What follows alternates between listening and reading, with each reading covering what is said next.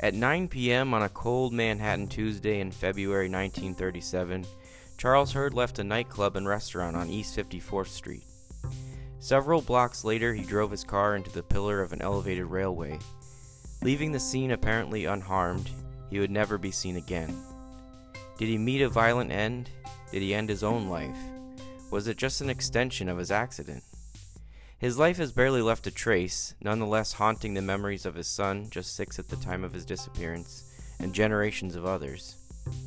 If ghosts are the remains of human dreams, then, as Fitzgerald suggests, like Gatsby, we are all preyed upon by this foul dust floating in the wake of our hopes, our sorrows, and our short winded elations. This is the true and untold story of Charles Gasm Hurd, the ghost Gatsby.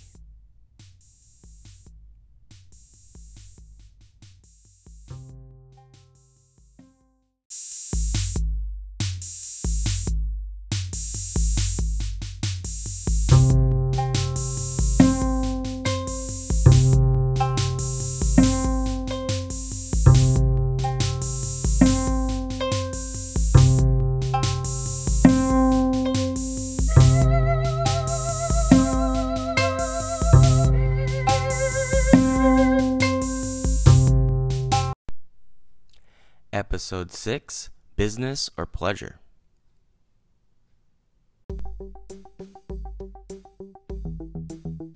At the time of his disappearance, Charles was working for Dows Estates, located in the heart of the New York City financial district, where he managed the real estate and mortgage department. The business was at 15 William Street, just a short drive from his suite at Kenmore Hall, but at the tip of lower Manhattan and many, many blocks from the El Morocco on East 54th Street. Dows Estates was right in line with what I've called the family business real estate investment. The money that financed Dows Estates began with David Dow Sr., not the literal inspiration for Daniel Plainview, but that type of character, only instead of oil, Dows was a grain man. He was also very instrumental in expanding the rail system into the western United States in 1872, he was involved in the funding of the New York Elevated Railroad Company. Hmm. Elevated rail in New York City? Where ever heard about that before?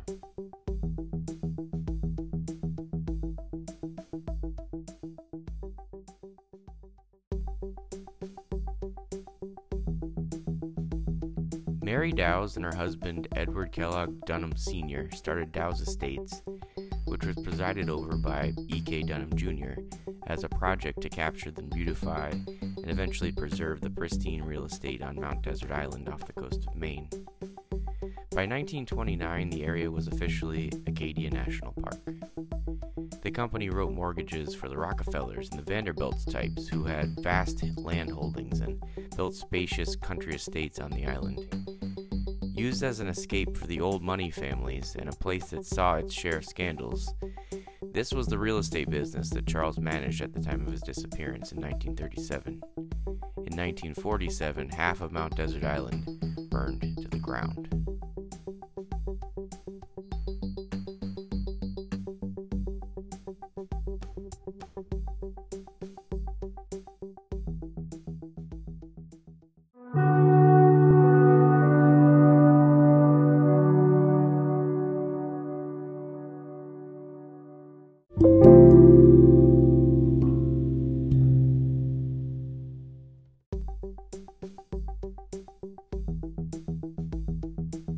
There's a large collection of the Dunham Dows family papers, including letters, photographs, and business filings located at Smith College in Northampton, Massachusetts. However, very few of the surviving boxes are from the years around Charles's disappearance. Mary Dows Dunham, despite her disability from childhood polio, was an intrepid traveler, chronicling her journeys in both photographs and letters. Edward K. Dunham Sr., Mary's father in law, discovered the cholera red reaction, which brought him much praise from the medical community at the time. It's probably not a coincidence that the boxes from the 1936 1937 section are missing from the collection. They may have been taken by police during an investigation into the disappearance of Charles, or they may have been discarded or destroyed by the family for other reasons. The only thread worth pulling here is that Charles was a known gambler and likely indebted to the wrong people. It may explain the small check he cashed the night he disappeared. You see, everyone would take a check, except the mob.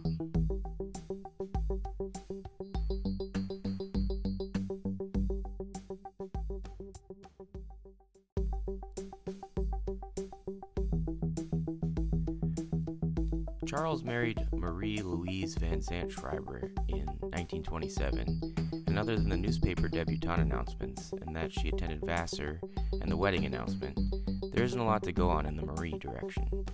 She was seeing a man during her separation from Charles named John Adam, who she subsequently married.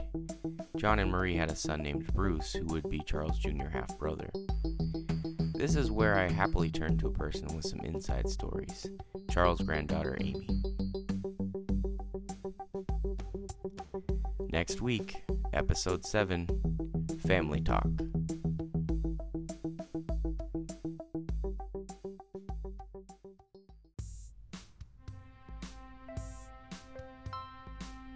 The Ghost Gatsby is a SIFT podcast, a Man with Suitcase production, written and produced by myself, with artwork by Jason Gamber, and special thanks to the New York Public Library.